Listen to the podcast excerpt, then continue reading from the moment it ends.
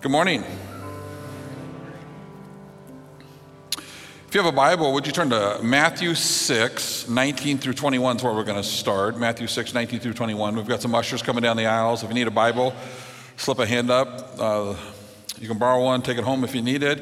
Eventually, we're going to get to 2 Corinthians 9, 6 through 8. We're in this series called Discipled. Whenever somebody uh, says something we would rather not have to deal with, we, we have the tendency just to kind of tune them out. Because when we tune out, we, we think we've given ourselves permission that we don't have to be held accountable to what we don't hear. Or you can think of it like this, like putting your fingers in your ear and go, la, la, la, la, la, you know, because I just don't really want to hear that. Well, today I want us to explore what the scripture says about money and our heart, money and our generosity money and our sacrifice. Some of you maybe just checked out or you're pretending to put your ears, I mean, your fingers in your ears and, and, and ignoring. But I want, I really want you to believe me when I say this. It is my prayer that we all allow the truth of God's word to awaken in us a greater desire to live in obedience to God's word. And I would say, uh, you know, kind of buckle up here because we're going to move and we've got several things that we're going to cover that has to do with money. The first is live intentionally, Matthew 6, 19 through 21. We're going to start with just verse 19. It says this Do not store up your, for yourselves treasures on earth where moths and vermin destroy and where thieves break in and steal. If you're familiar with this passage of scripture, it's the tale of two treasure chests and our heart. It has to do with our heart. So, first, let's look at the treasure chest of this life. Jesus has warned all people through all ages of the dangers of living for the things of this life. He says this Do not store up for ourselves treasures here on this earth. And this phrase means to reserve or to lay up or to hoard. That's the idea behind it. So do not reserve, lay up, or hoard things. The word treasure means a deposit and it also means accumulated wealth. So a treasure is an abundance of something that in itself, at least in our opinion, is precious and valuable. Therefore, we can put the whole phrase together. It might say like this Don't reserve selfishly for yourself wealth and material possessions. Moths that he mentioned are, are, cloth moths that would eat the clothes, and rust is suggesting the, the idea of, of, wear and tear on things. And thieves, of course, uh, make sense in that they would break in and they would steal things. So, again, let's put it together. Don't reserve selfishly for yourself wealth and material possessions that can be eaten by moths, turned to rust, and be taken from you. And that's where he begins. It kind of sums up our entire life, doesn't it? But in the end, everything we own, everything we have accomplished, every good work, every title, every possession, everything we have worked so hard for selfishly will be useless the day we stand before the Lord, our bank accounts, of course, will be empty. No lines based on how much money that you've made, no special privileges because of a title, or no status, achievements, or positions of power. We, every one of us, every person in this room, everyone listening to my voice, without exception, will stand before the Lord like this completely empty handed. The commercial says, What's in your wallet? It asks that question. And Jesus is asking the question, What's in your treasure chest? In other words, what are you depending on? And the only way we can know for sure is to lift the lid and take a closer look. So if we dive into the earthly treasure chest, we might things like this. We might, are there bank deposit slips or, or investment mailings showing what you're trusting in for security? Are there nameplates or certificates you're relying upon for maybe a status? Are there possessions that you believe will enhance your image? That's just the first layer. And then we go a little bit deeper. Is there a list of accomplishments buried that encourage a deserving attitude? Are there photographs of people to whom you depend on to quiet your insecurities? A set of keys that represent your house and your cars. Is there a book that you have written that you keep reading in your head uh, eh, that reinforces your belief every time you read it that you know how to raise godly, successful children? Is there a wedding ring that reminds you of your faithfulness in spite of your spouse's unfaithfulness? It's not always fun to look in the earthly treasure chest. Our earthly treasure chest screams self reliance. All of the things can lead to pride, idolatry, selfishness, and sin. Let me encourage us to say, before we point the finger at someone else's treasure chest, yeah, look at mine, but look at their treasure chest. You won't stand accountable for someone else's treasure chest, but you will stand accountable for yours. We have an obligation to ourselves, as well as those who depend upon us, to decide upon whom we will depend. And the best way to do that is to find your treasure chest because it is there that you'll find your heart. Verse 20, but store up for yourselves treasures in heaven where moths and vermin do not destroy, and where thieves do not break in and steal. For where your treasure is, there your heart will be also. So now he shifts to the treasures in heaven. The treasures found in heaven are free from decay and theft. They are not material things that can be eaten by moths. The word treasure, as it's used here, means those things of eternal value. For example, doing good works as a result of your salvation, suffering for Christ, forgiving, cha-ching, cha-ching, cha-ching. Willingness to share, living in obedience to God, generosity and sacrifice, cha-ching. None of those things will be eaten. They won't rust. They won't be taken. They will all pass the eternal test and be found to have eternal value. Jesus was appealing to what we value. Proverbs 23 5 says this Cast but a glance at riches, and they are gone, for they will surely sprout wings and fly off to the sky like an eagle.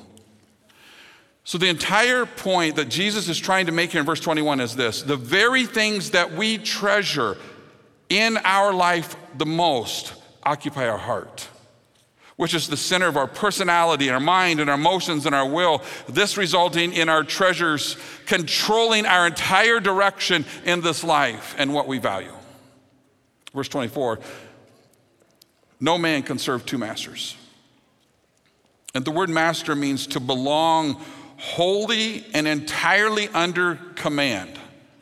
So, two masters, one of our treasures will be the result of what enslaves us. We will serve one or the other, but we cannot serve both. Jesus makes that abundantly clear. We cannot both be a slave to possessions and to righteousness because their interests are quite different. Quite different. So, if our affections be to the service of one, love the one, we must by necessity hate the other or love less the other.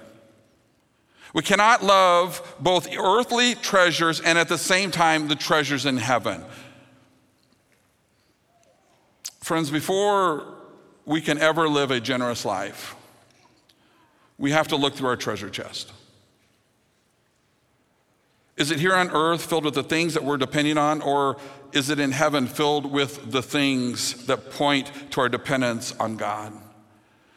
And when you find your treasure chest, Scripture teaches us you'll find your heart. They cannot be in two different places, they're always together, they're inseparable. Secondly, live discipline, money and our generosity. And I want you to turn to 2 Corinthians 9, 6 through 8, because I think it is um, the best passage of scripture in the New Testament that's going to teach us about uh, giving, generosity. So, first, we've looked at our treasure chest in order to find our heart. Now, I want to explore the biblical origin of the word tithing. Don't, don't do this when I say that word, right? Let's explore the biblical origin of tithing and then the present day implication and the practicality of tithing. So, as always, the knowledge of Scripture leads to heart change, which leads to a change of behavior, and, or in other words, the way that we live out God's Word. So, what does the Bible say about tithing? Leviticus 27 30 says this A tithe of everything from the land, whether grain from the soil or fruit from the trees, belongs to the Lord. It's holy to the Lord. So the 10% requirement specifically comes from the Hebrew translation, translation of the word tithe, meaning a tenth. That's what it means. Other passages that talk about tithing include Numbers 18 26. Speak to the Levites and say to them, When you receive from the Israelites the tithe I give you as your inheritance, you must present a tenth of that tithe as to the Lord's offering. So that one is teaching like tithe on the tithe. So that the idea behind that is uh, all the tithes and offerings that we receive here at Bethel Church, we tithe on that, and we give more than 10% away to, to support missionaries for around the world. That's, a, that's an example of that. Deuteronomy 14:22, be sure to set aside a tenth of all of your fields what they produce each year. Second Chronicles 31:5, as soon as the order went out, the Israelites generously gave the first fruits of their grain, new wine, olive oil, and honey, and all that the fields produced. They brought a great amount, a tithe of everything. But even before uh, tithes were, were required by the Mosaic law, Abraham tithed once and Jacob pledged to tithe all that he had. So we see those two examples before the law in Genesis 14. Abraham is coming across the plains with this, with this huge treasures that he acquired from these two cities that he had flattened when he was bailing out his nephew Lot. And in his travels, a priest, Melchizedek, walks up to him right there. Abraham bows down, gives him a tenth. Abraham was not being guided or commanded by the law, he was being guided by the Spirit in worship. Later, the Old Testament law required multiple tithes for the, for the Levites temple operations and feasts, and the poor and the unfortunate. And total tithes, get this, we, we often say, well, the Old Testament says you're supposed to tithe 10%. Well, in reality, they actually tithe between 20 and 30% if you add them all together. We see another example of a tithe in Genesis 28 22. Jacob, you might remember this story. Jacob had this crazy dream, and when he woke up, he built this altar. And then it says, And of all that you give me, I will give you a tenth. Again, this is all pre law Moses. And so we see two things happening in the Old Testament. We have examples of Abraham, we have an example of Jacob, who both tithe to the Lord, not bound by the law, but from a position of worship.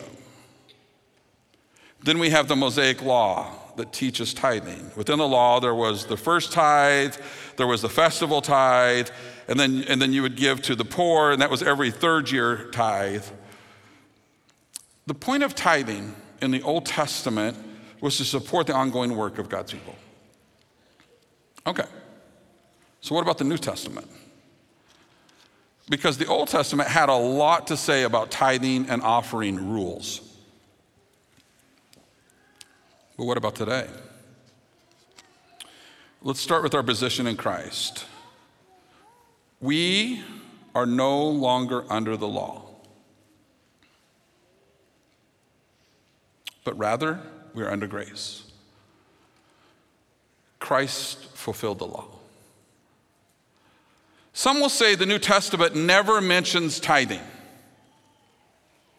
Listen to Matthew 23 23. When Jesus was speaking to the teachers of what? Teachers of the law and Pharisees. This is what he says Woe to you, teachers of the law and Pharisees, you hypocrites! You give a tenth of your spices, your mint, the dill, the cumin, but you have neglected the more important matters of the law, he says justice and mercy and faithfulness. You should have practiced the latter without neglecting the former. What was Jesus really saying to the teachers of the law and the Pharisees? You give a tenth, great! But in doing so, you have been more concerned about doing the right thing that you've forgotten the more important thing justice and mercy and faithfulness. You should not give a tenth of your riches and then neglect justice and mercy and faithfulness. And the clarifying statement is this you should be doing both. That's what he told them. But remember who he's talking to. Two groups of people who were still law bound. And while he concludes with, you should be doing both, his point wasn't regarding an amount, it wasn't addressing an attitude, it was addressing an attitude and a heart condition. So Jesus was only referring to the Old Testament command on tithing, not advocating for its return of the requirement so to say to them, if you insist on living under the law, then you should be doing both, showing mercy and tithing. Well, thank goodness. New Testament believers don't have to tithe like those in the Old Testament. Can you imagine having to give money back to God? Mm, not so fast. 2 Corinthians 9, 6 through 8, the best passage, in my opinion, uh, in the New Testament that guides us who are under grace. Paul says this Remember this whoever sows sparingly will also reap sparingly, and whoever sows generously will reap generously. Verse 7 Each of you should give what you have decided in your heart to give, not reluctantly or under compulsion, for God loves a cheerful giver. And God is able to bless you abundantly, so that in all things, at all times, having all that you need, you will abound in every good work. So we're going to break this apart just a little bit. Now we're getting into the, the New Testament, the biblical instruction for New Testament believers that includes you and includes me. The first part of verse 7 each of you should, if you're using the ESV translation, it says must. So it would say, each of you should or must give what you've decided in your heart to give, not reluctantly or under compulsion. So, for a follower of Christ, proper giving begins with a willing attitude and, and resolve. It's not a matter of if we should give, there's no loophole there, but rather when we give. If the word and concept of tithe is tripping you up, because some of we're all raised differently, right? But if that's a, if that's a word that's tripping you up, just set it aside for just a minute as we look at Paul's instruction for the believer. It is clear that we are to give, but what are we to give? Second part of verse 7. What he has decided in his heart to give. So in the Old Testament, people gave according to the law. They didn't even have to think, right? It's, here's the law, this is what you do. Our giving today is in response to God's grace in our lives. It comes purely from the work of God's transforming work in us. When you and I allow God's grace to touch us, to affect us, to grip us, we can't help but respond with generous living and generous giving. Each man is to give what he has decided in his heart to give. That phrase means this each man is to resolve with God what he will give. The obedience issue here is not the law of the tithe.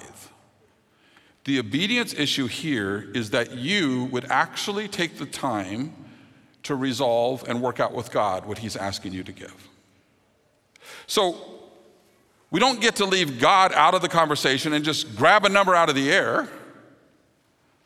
So, where do we begin? The Word of God. If we were without the tithing principle of the Old Testament, where would anybody even know where to, where to begin? in this conversation with God. Naturally, we would give to God what is comfortable. We might resolve an amount that has no impact on our lifestyle or our wants. When you commit to a conversation with God to resolve with Him what He is asking you to give back in tithes and offerings, I want you to hear this. I cannot say this with absolute certainty, but let's say you're working this out with God, you're asking Him, and I'll give you more instruction here in a minute. But my guess is this He will not ask you to give less. He always calls us to greater generosity. Someone might say, I've decided in my heart to give $5 a week to God, and feel I feel really good about that. Did you know that upwards of 50% of people that attend evangelical churches in America give $5 or less a week? Someone might say, or I've resolved with God to give back to Him in worship 1%. Is that what it means to decide in your heart? Well, keep in mind, many of us just found our heart buried in an earthly treasure chest, right? So I don't think we can solely rely upon a heart that is more focused on the here and now than God's kingdom. It's only as our heart is being transformed, it's only as we shift from the treasure chest on this earth to the one in the kingdom, will it ever make sense to give what God says for us to give? 2 Corinthians 8, 2 and 5, 2 through 5 gives us further instruction. In the midst of a very severe trial, their overflowing joy and their extreme poverty welled up in rich generosity. For I testify that they gave as much as they were able, and even beyond their ability, entirely on their own. They urgently pleaded with us for the privilege of sharing in the service to the Lord's people. And they exceeded our expectations. They gave themselves first of all to the Lord, and then by the will of God also to us. If you want to jot that passage down, 2 Corinthians 8, 2 through 5, you can go back and read that. Here's another one. 1 Corinthians 16, 2 says this On the first day of the week, each of you should give, set aside a sum of money in keeping with your income, saving it up so that when I come, no collections will have to be made. In keeping with your income. We own cars that hopefully are in keeping with our income. We live in a place that hopefully is in keeping with our income. We, we eat out in keeping with our income. We, we have a social life in keeping with our income. That's part of the resolve with God. Christians are to give what they decide in their heart to give. The attitude is the most important thing in giving, but it's also an individual matter settled in one's attitude towards Christ. How is it, listen to this, how is it that the, the Corinthians, in the midst of trial, severe trial, it says, and even extreme poverty, were moved to rich generosity? They gave beyond their ability, it says. How? Why? It gives us the answer, actually. Because they gave themselves, first of all, to the Lord. We sang that song, Abide, because they were abiding. They were remaining in a position. This will prove to be extremely difficult if your heart is found in the earthly treasure chest. If that is your perspective, none of this will make sense. If your heart is with your kingdom treasure chest, this will make total sense. So the act of contribution should accord with the heart and free will. In biblical giving, each person must entirely be free to decide what to contribute. In God's economy, there's no quota scheme imposed on the giver. When a person gives from his heart, he does so truly and freely. But the passage continues not grudgingly not with sorrow, not with grief, not with regret. That's what it's saying. Not reluctantly or with a sense of remorse or of necessity, this compulsion, but rather with a cheerful, spontaneous heart. There's a sense of liberation and free will giving. It's to give without regulation. A person who gives under constraint or, or force does not truly give to the Lord. And then it says, for God loves a cheerful giver. God loves a, a cheerful and generous or, or blessed giver. The issue is not the amount of the gift, but the size of the giver's heart. The person with a generous heart delights in contributing to the Lord. The New Testament principle giving should be willing and cheerful. The giving of tithes and offering are part of our worship to God. The definition of worship is responding to God and who He is. That's simply what it is. Giving is an act of worship and it's sacrifice. When we give, we're saying to God, Thank you for the undeserved grace in my life. Giving God's money back to Him. Did you catch that? It's His anyway. Giving God's money back to Him is a way of saying, I adore you, I love you. It's an expression of our thanks to God. How do people determine how much they're going to give to God. As you might imagine, there are different opinions uh, on this question. Some Christians believe that we're still held to the standard of tithing, the 10%. Others believe that we are released from the law, but that we're still called to radical generosity. I will tell you right now, if you go home and you're like, eh, let's just check what Pastor Andy says, and you Google, you know, are Christians supposed to tithe? You're going to get a thousand different answers. But again, the issue isn't the amount, it's the heart. Because you can, you can give 10% and live under the law all day long. You can write that check every week 10%, 10%, but your heart's not in the right place. It's not the amount, it's the heart. And if we deal with our heart first, the conversation that we will have with God to resolve the amount will look way different. So, how much should you give to the Lord's work? Ask God. I knew a person in my last church that literally would calculate, they'd take their income and they'd calculate down to the penny 10%. I think they missed it.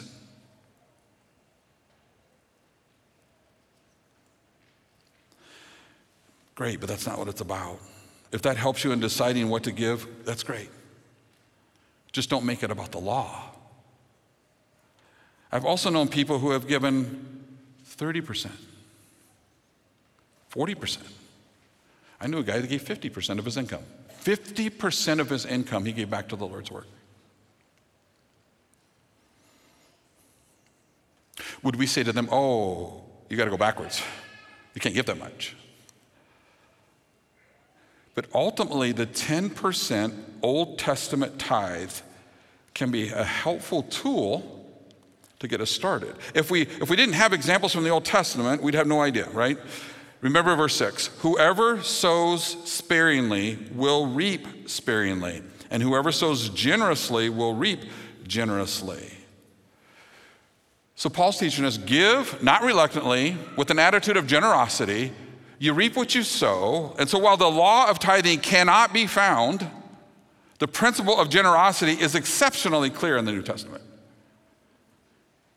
And this I know and you know from other areas in our lives freedom from the law, freedom from the law, the abundance of grace, a heart that's in the right treasure chest, and a conversational resolve with God will always lead to tremendous generosity. Often, not only meeting the law, but exceeding the law. Verse 8 And God is able to bless you abundantly, so that in all things and all times, having all that you need, you will abound in every good work. It's not uncommon for a person who is freed from the law to be even more generous. If I had a cup of coffee, and I set it here, and I said, This cup of coffee right here, it, it costs $1. And I said in the first service, actually, I don't know what we do with coffee out there. I don't even know how much it costs. And somebody said, it's $1. So a good example. But if I said a cup of coffee here and I said, this coffee is $1, everybody wants a cup of coffee, you need to give a dollar. And so you pay a dollar for that cup of coffee. But if I set the same cup of coffee here and I said, oh, eh, here's a basket, um, give as you feel led.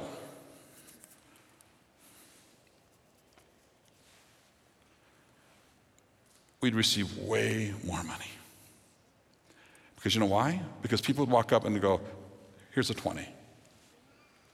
I'm paying for somebody else's coffee. Gary, I'm not suggesting we make that change tomorrow, but use the law as a helpful indicator, not as a rule. Lastly, and this is shorter, I just want to close with this living sacrificially. Luke 21, 1 through 4, Jesus said this As Jesus looked up, he saw the rich putting their gifts into the temple treasury. He also saw a poor widow put in two very small copper coins. Truly, I tell you, he said, this poor widow has put in more than all the others. All these people gave their gifts out of their wealth, but she, out of her poverty, put in all she had to live on. I grew up with an unbelieving dad who refused to go to church and, of course, then refused to give anything to the Lord's work. He drank us into the poorhouse. My mom came to Christ, and I watched her give sacrificially like this widow, even though at the time when I was young, she wasn't a widow, but she was for many, many years. She sacrificed every week to give back to God.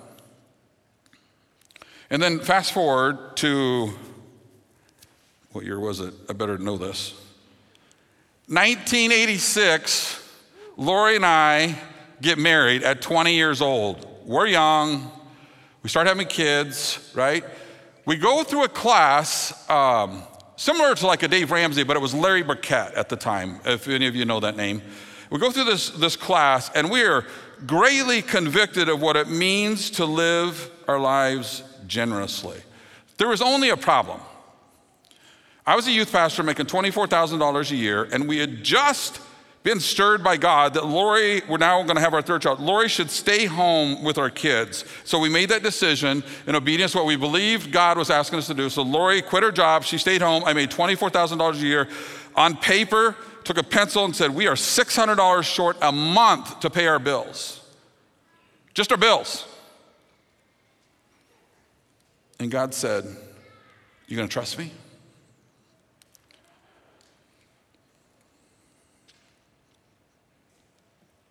We, like many of you, have used the tithe principle as a helpful guide, but not the law. He helped us determine a goal. There have been seasons when we gave less than 10%, close to it, but less. If I had to like pencil it out to the last penny, but way more seasons where we've been able to give more. And I don't tell you that to say, look at me. I tell you that to let you know that I would never preach or ask you to do something that I'm unwilling to do.